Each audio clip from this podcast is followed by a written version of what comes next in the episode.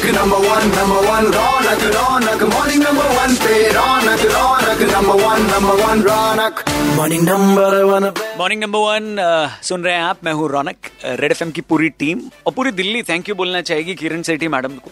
हमारे साथ इस वक्त टेलीफोन लाइन पर हैं।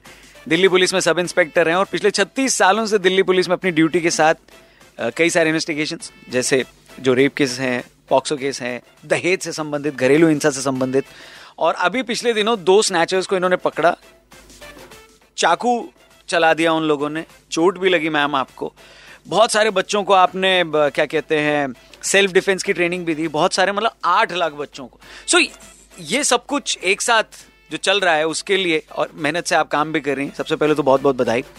और अभी जो हाल ही में इंसिडेंट हुआ जिसके बारे में मैंने अभी ज़िक्र किया प्लीज़ जरा उसके बारे में बताइए। चौदह अगस्त की बात है मैं शाम को अपने इलाके में ही थी पेट्रोलिंग और इन्वेस्टिगेशन में तो मैं जैसे ही नई दिल्ली रेलवे स्टेशन के पास से गुजरी तो एक लड़का भागता हुआ बहुत तेज जा रहा था और मैंने देखा दूर से कि कुछ दो लड़के आगे और भाग रहे थे उसके जी, जी, तो मुझे थोड़ा सा शक हुआ तो मैंने पीछे वाले सर से पूछा क्या हो गया? तो उसने कहा जी मेरा मोबाइल और पर्स छीन के भाग गए हैं ये।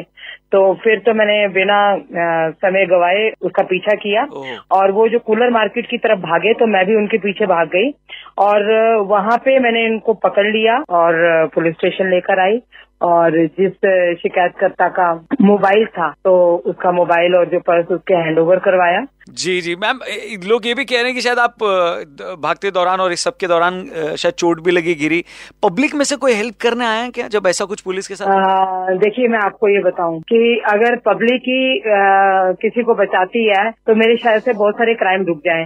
तो जब मैं गिरी तब भी किसी ने मुझे उठाया नहीं। बट अगर पब्लिक पूरी तरह से हेल्प करती तो मेरे हिसाब से ये ऐसे कई लोग पकड़े जाते हैं। बिल्कुल बिल्कुल। जागरूक रहना है जनता को। बोलते हैं ना वो अनूप सोनी सतर्क रहें सावधान रहें। और क्राइम पेट्रोल सॉरी डीजल नहीं सॉरी क्राइम को कंट्रोल करने में पुलिस की मदद करें। तो ये आपको आँख नाक कान खोला है पब्लिक आजकल मोबाइल में ही घुसी रहती है मैम यहाँ वहाँ देखती नहीं है तो उसको देखिए तो थोड़ा सा क्राइम कंट्रोल करने में आप लोगों को थोड़ा और बल मिलेगा। चलते चलते क्या बोलेंगे? मैं तो पब्लिक के लिए मैसेज भी देती हूँ कि आप जब कभी अपराध होता है तो उस अपराध को देखे नहीं। मुँह मत बंद कर वीडियो मत बनाए वीडियो को वायरल नहीं करे।